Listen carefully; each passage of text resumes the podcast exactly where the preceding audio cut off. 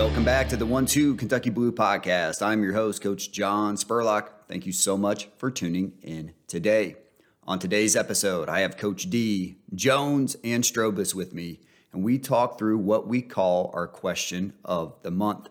And this is a tough question that somebody throws out to the rest of the staff that really makes us think. And our goal is individually to put some intentional thought into answering the question and then bringing those thoughts back to the rest of the staff. Our question for the month of February is how do you make an impact on your team and or student athletes during their in season or the main competitive season for that sport? Everybody on staff made some solid points and we talked for about 20 minutes. So let's get into it. I hope you enjoy our conversation. But the overall conversation today comes back to something that you brought up last semester, and it, I think it was on Instagram. You sent us a video about just the conversation point of us as strength and conditioning coaches how do we make an impact on our student athletes our teams during their in season their main competition season? And i as i thought about this there's quite a different few quite a few angles that you could go about it. And i think it's going to depend on which angle you attack um, what team you're working with because I know what D does with baseball is a hell of a lot different than what I do with volleyball, which is probably different than what you do with soccer's and then what you do with the track program Strobus. So we'll just kind of let this conversation flow. But uh, D, I'll start off with you. What was your first thought when Jones brought up this questions on how to make an impact during the in season? I mean, just knowing our staff and how we relate to our student athletes, the first thing that came to me was what are you doing to find out how your athletes are feeling um, on a weekly basis? To say that you could do that daily, like that's really hard to do. But, you know, for example, if gymnastics, you know, performs on a Friday night, I'm checking on Monday morning, the 30 minutes prior to how we feeling? What are your thoughts? Mentally are we good? Class is good. I, I usually do a, a check-in on that day. If i feel like somebody's off then i'm doing a check-in with them in the middle of the week. And then you know if we have softball they're playing you know four to five games and so is baseball during the week.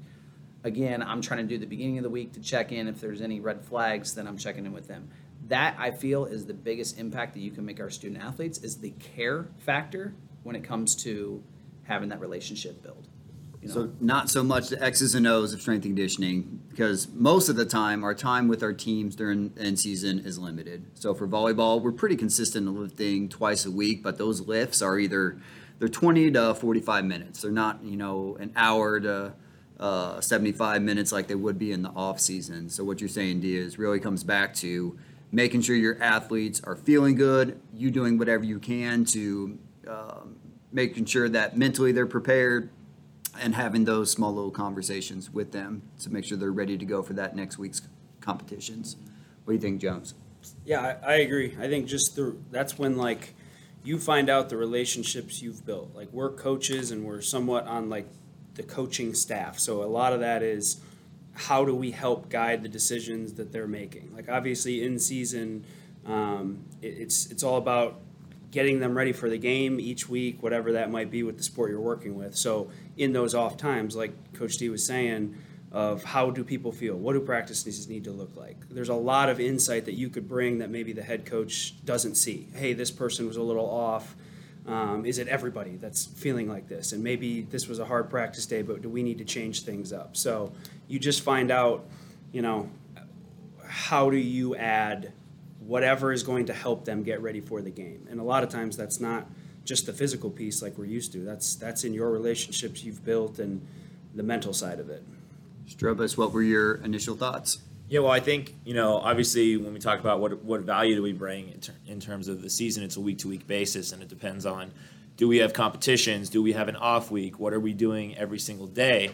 Um, you know, with track and field, we're a sport that very much relies on lifting, making sure that we're prepared every single week. So, at least in at UK track and field, we've kind of accepted that Monday, Tuesday, Wednesday, you're probably not going to feel too good. You're going to be sore. You're going to be tired. That's when our training is hard. But come Thursday, Friday, when we've peeled off and we're ready to go for the races, we feel great, and that's a big difference that I feel like you know we, we try and make in terms of still training hard in the in season, but making sure that we're good to go there so that they feel good for the race. Tennis, on the other hand, they care so much more about the front end of the week. They want to make sure they're fresh to go. They want to know, you know, mentally, emotionally, physically, they're good to go. So it's a balancing act of, of the two, at least with my role here, of are we good to go on the front end of the week, back end of the week, or you know, how are we feeling? And again, just like we were talking about those those conversations, the relationships. Do you go to practice and watch how they play? Do you go to the matches? Just seeing them physically how they move tells a big tale about how they are emotionally and mentally as well.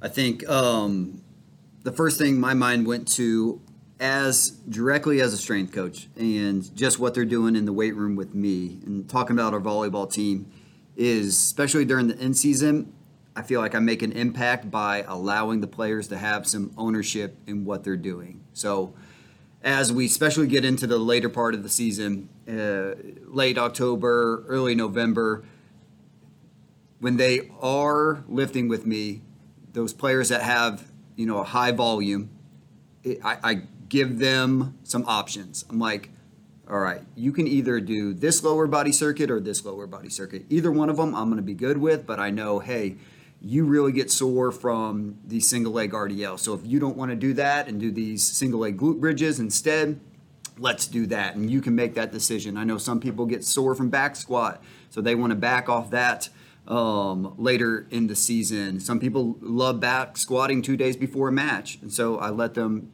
I give them some options with that. And then the same thing with our low volume players is I, I like giving them the opportunity to come in and work in work out with me because they're not getting that stimulus from uh, a work capacity because they're not playing the points during the matches. So I'll say, hey, would you rather come in and get an extra fitness session with me? Would you rather come in and get an extra lifting session with me? Maybe a combination of both maybe you're you know you're busting your butt at practice and you're super sore like hey let's do this shoulder care and core routine and then we'll get a little bit of a bike workout afterwards i like to give them some ownership in how they are making sure that their body is ready to go week in and week out competition after competition so that's how i feel like i make an impact anybody want to follow up on that i want to just say one point on you know when I approach the student athletes, like with my teams, with softball and baseball and gymnastics, there's so much failure in the sport of softball and baseball. If you think about it from this standpoint, if you have 10 at bats and you get three out of those 10 hits, you hit 300. And everybody's like, wow, you're an all star. But you had seven other failures. And there's, there's errors happening. You, you may have a bad pitching performance. Um, for gymnastics, there's no redo so I think that positive self-talk that you're given to your student athletes, and I'm not talking about like the weekly stuff that I was talking about earlier. I'm talking about like, you know, sending somebody a text, uh, talking to somebody over the phone.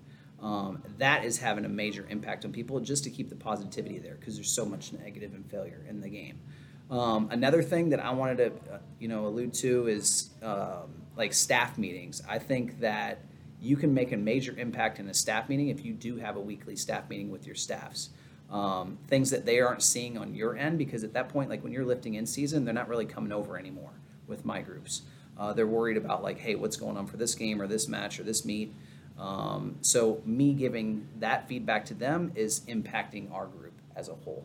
So, what you got, Jones? I think just what I'm hearing from all you guys too is it's just like your understanding of the sports you work with. Like you obviously have to change it and that's once again our job is to we work with different sports and we have to adapt our skill set to those sports so you're all saying it's just how do you communicate um, with the athletes with the coaches whatever it is in season and i think like for my examples like having soccer and swim it's vastly different where soccer it's like trying to make people feel good all the time. There's not enough time to recover. There's very little you can do. You're pretty much getting ready for that next game, and then it takes two or three days to recover from the game, and then you're just on to that next cycle. So it's keeping people fresh.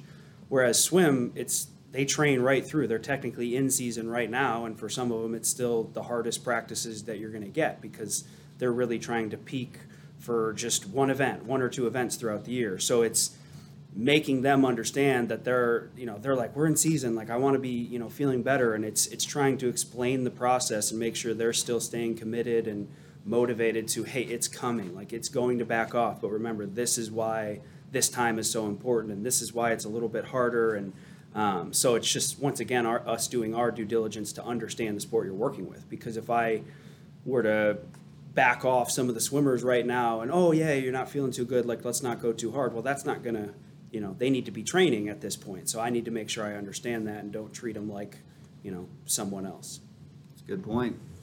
What do you think, Strobus? Yeah, I think you know the value of being flexible with your athletes and knowing again, like we were just talking about, knowing your athletes, knowing that you know if this person, let's say, let's use RPE, if this person's at like an eight out of ten and they feel good, they want to grind a little bit, they feel confident, it helps build their you know mental fortitude a little bit.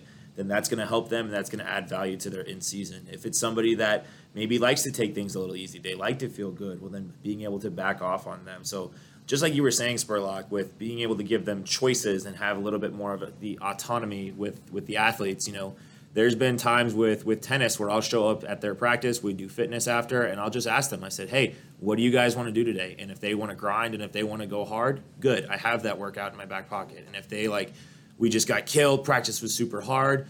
Okay, then we can definitely still do some sort of training, but it doesn't have to be nearly as hard. We can give them the option to really choose, and it lets them feel like they're very much I guess, in control to an extent. And a lot of people like to feel like they're in control. And you know, if they feel like they're in control or they feel good, you know, you know, Deion Sanders kind of said it best. You feel good, play good. So that was Deion Sanders. Yes. yes. Um, going back to what D said, what popped into my mind is, you know, specifically with volleyball, this past season was the most I ever traveled with them during the fall. So uh, didn't really i try to help out when we're on the road practicing practicing as much as i can so it's not just being there making sure the athletes are warmed up ready to go um, but if there something did happen on the court somebody slid and there was a big sweat mark i, I was first one to get the towel and wipe it up because they don't travel with a student athletic trainer and usually it's only one manager as well so being there at practice to help out the flow of things so that it can go off just like it would if they were in Memorial Coliseum practicing on a Thursday before a Friday match. But then also helping out athletic training, so helping out Katie Poole as much as I could, where she was she had the the plan with anything that had to do with recovery. So when we went to Arkansas this year, played on I think it was a Friday. We played five sets on Friday. The team woke up on uh, Saturday morning. A lot of them were sore, beat up. So I was running this station. Katie Poole was running another station. I even think Kristen, the DOPS, was doing some things as well. But just being extra pair of hands to help implement the plan that uh, the medical staff might have have that's the way that I felt like I contributed and made an impact for volleyball on the road this year. Any other thoughts? Yeah, I was going to say it's definitely us as strength conditioning coaches, we very often get assigned to the ODA department, and that's other duties as assigned.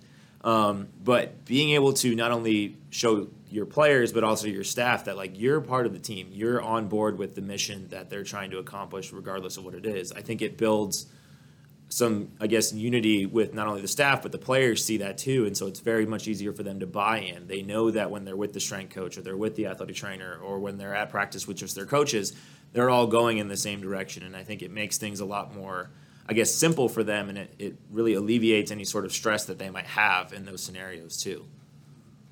I think going to that, you said other duties as assigned. And um, going back to COVID, in this, we were making an impact on teams that we didn't even directly work with. So, because of all the restrictions, with COVID, us as strength coaches were the ball boys for men and women soccer and the ball boys or ball people of volleyball as well. So when because we were in the testing protocol, most of us were getting t- tested multiple times per week. They didn't want elementary school kids, middle school kids coming in. Uh, so it was just easy for them to ask us like hey can you guys do this and we stepped right up and said absolutely and without us doing that most of our teams it would have been a heck of a lot harder for them to actually have their competitions go off without a hitch even though it was a simple act being a, a ball boy at a men's soccer women's soccer or volleyball match I think that comes back to us still wanting to make an impact on our athletic department, like you said, Strobus, um, even with the teams that we didn't work directly with. I'll never, I'll, I'll never forget um, Leah, the athletic trainer for women's soccer. I was ball boy one day, and she talked about uh, the fact that it's like, hey, the girls notice you sprinting all over the field, and there was times when they were like. Hey, we're trying to slow the game down. you don't have to get the ball to us as soon as possible, but again, like you did feel like you were making an impact, you know, during that time. And at the time, like you're just like, I'm just out here being a ball boy. But the more that you, I, I made relationships, I was able to meet people that I don't work with every day. Um, and that was that was important during that time. I, that's something that I do, I truly do miss because I, I, did like going to the games and being there and being a part of it. So, were ever a ball, ball boy, Jones? Oh yeah, I ball boyed the national championship volleyball team multiple times. First, that was your first year here, wasn't it? That was my first year. Oh, yeah. yeah. That's a good point though. With um, like I think I ball boyed for volleyball once. Yeah, one match out of the year, and that was the year we won the national championship. And even then, I was there. One game. I mean, I'd been to other games, watched them in the stands, but one game on the court, just helped out, toss balls, whatever.